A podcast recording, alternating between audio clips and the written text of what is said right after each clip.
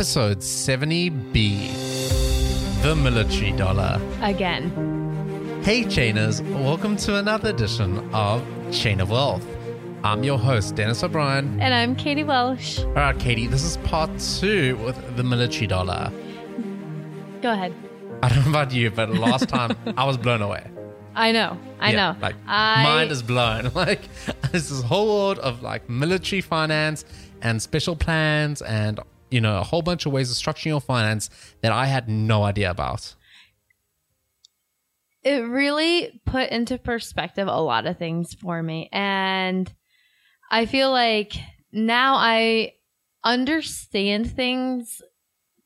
Not that I talk about military finances super often, but on occasion when I have talked to friends who are in the military, they sometimes casually bring things up. And now I feel like I have something a little bit to say instead of just like nod my head and Yeah. be completely confused. yeah, like it, it, there definitely is stuff to take away, you know, and um, I really enjoy change to the military dollar. So the episode before this one is where she front loads a ton of knowledge about savings plans and you know automating things and doing all kinds of stuff. In this episode, it's a little bit more I don't want to say fun. It's a little less intense on the brain. right, yeah. I'll, I'll put it that way. a little more chilled, you know, like kind of like, all right, we've spoken about the serious stuff. Let's get into some of the more interesting things. yeah, and like Yeah. um we talked about uh pretty I'll just say it, it was an embarrassing experience that I had in an elevator. Yeah. Um so let's let's get to it and talk to her. Yep. Let's dive right into our interview. Welcome to Chain of Wealth. Here's your host, Dennis, inspiring you to begin your journey of financial freedom.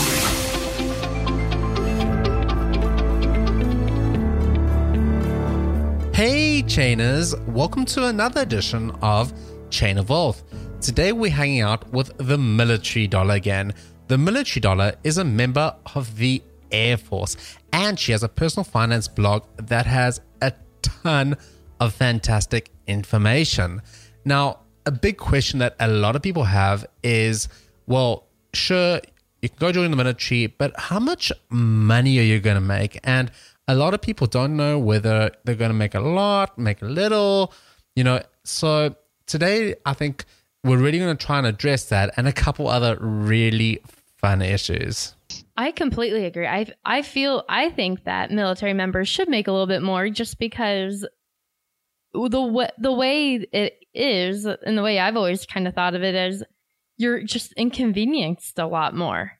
And yes, we are. and a quick story. So at our last apo- apartment, me and Dennis were coming in from having like a nice dinner out and you know, we had had like a nice weekend and everything and in the elevator to go up to our apartment, uh I don't know what branch he was in. He was clearly in the military and clearly had had a at least a rough weekend. He looked completely exhausted. He was dirty. He had a gallon of like half drank water with him and he just looked like he was about to fall over. And the whole time and then naturally I hit the wrong button to for our floor. Do you remember this? Yeah, I And remember I this. literally I thought the guy was going to kill me. and I just want to be like, I am so sorry. I will admit I'm completely incompetent. Like you have been off doing who knows what, and I am not capable of hitting the right button to go to the right floor.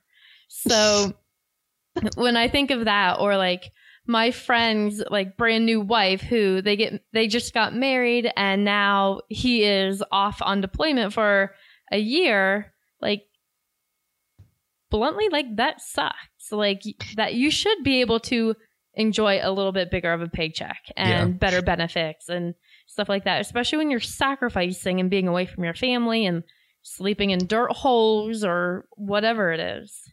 Yes. So that is where, if we go way back to the beginning of the conversation, um, where thinking about the really cool things that I get to do makes up for the fact that um, I have spent, you know, most holidays away from my family. Um, I had to uh, leave my so I don't have kids or a spouse, but I do have a dog that I love very much, and, And he's like my family. kid. That is Um, that's a child. so I had to leave him with other people for five months, and th- these luckily were people that I knew and were friends of mine and I could trust. Um, but you never know what's going to happen. Um, so I had another friend who went on deployment for a year, and when he got back, the woman who was watching his dog had moved away and wouldn't give him his dog back. Um, so he had to fly across the country and basically like threaten her with legal action to get his dog back. That's insane. That's weird. Yeah. Why? Um, why would you do you know, that? yeah.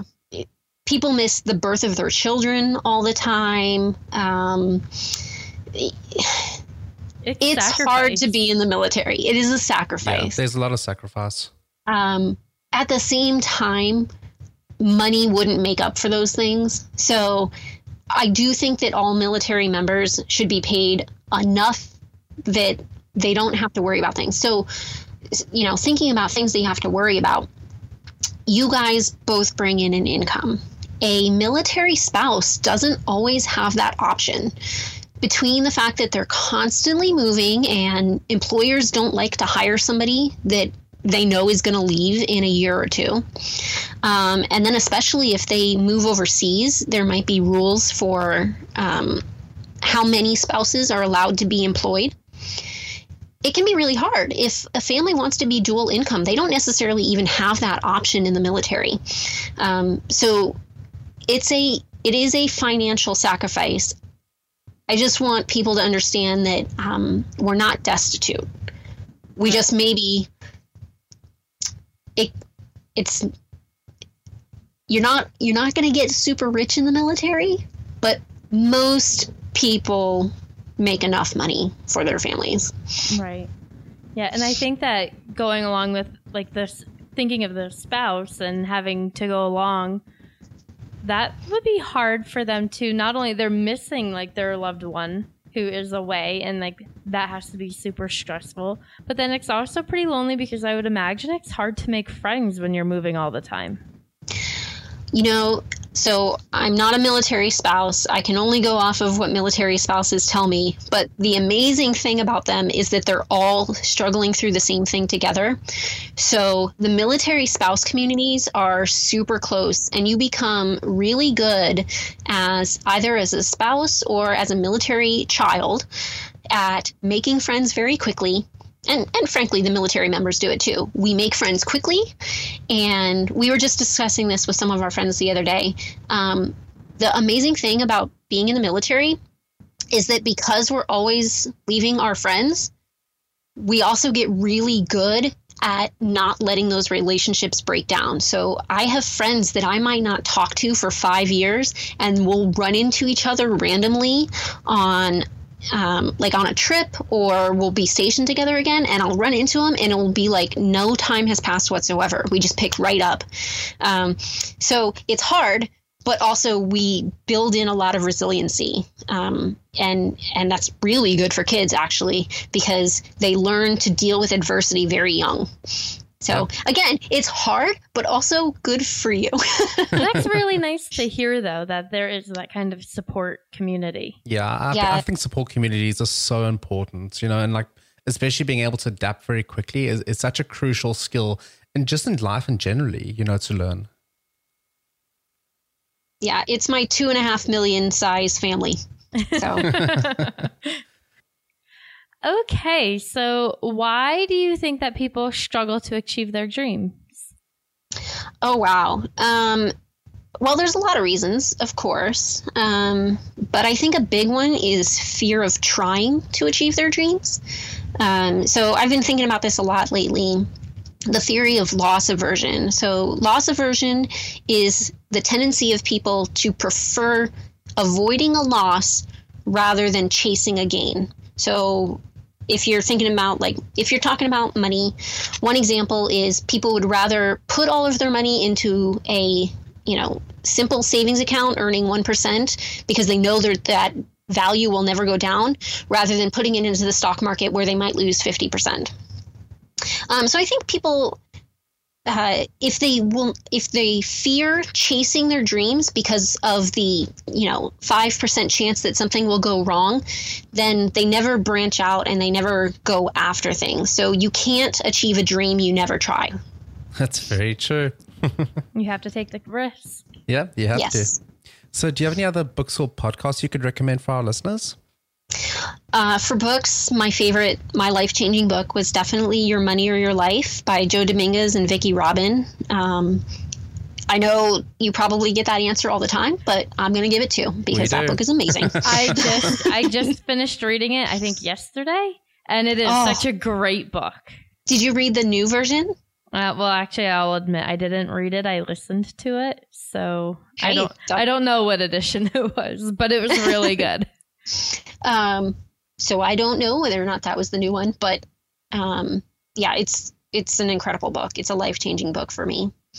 Um, let's see, podcasts. Uh, so for financial podcasts, I listen to a lot, um, but I would say probably the two that I'm most dedicated to are Choose Fi and Fire Drill. So listeners, full disclosure, I only started reason, listening to Chain of Wealth fairly recently, so I have not listened to all of them, um, but I've listened to all of Choose Fi and Fire Drill. Uh, and then I'm just going to plug some non-financial podcasts because I have the microphone right now. Go for it. yeah, go for it. It's all yours. So I love NPR podcasts. I'll listen to pretty much anything they put out. Um, but probably um, Embedded is really good. And then I love Hank and John Green. So I listen to Dear Hank and John. It is my one goofy, like non intellectual in any way kind of podcast. And I absolutely love it because those guys are brilliant. And actually, I learn something from it every single time. But that's not really the intent. Um, their intent is just to be fun, and they are really good at that. Okay, so do you have a favorite quote? I have a bunch of favorite quotes. Um, so, one of my favorites is No matter how you feel, get up, dress up, and show up. Um, and I think that kind of goes back to the achieving your dreams thing. Like, just try something, just be there. And you may hate it and you may love it, but if you don't show up in the first place, you're never going to know. We've absolutely loved hanging out today. Do you have any other last parting piece of advice? And then we'll say goodbye. Ooh, parting piece of advice. Um, listen to Chain of Wealth. I love that advice. Too kind. Chain, as we've been hanging out with Military Dollar, you can check out her site at militarydollar.com. And there is a ton of fantastic resources and information on that site. Definitely check it out. Whether you're in the military or not, you can learn something. When you need mealtime inspiration, it's worth shopping Kroger, where you'll find over 30,000 mouth-watering choices that excite your inner foodie. And no matter what tasty choice you make, you'll enjoy our everyday low prices, plus extra ways to save, like digital coupons worth over $600 each week. You can also save up to $1 off per gallon at the pump with fuel points. More savings and more inspiring flavors make shopping Kroger worth it every time. Kroger, fresh for everyone. Fuel restrictions apply.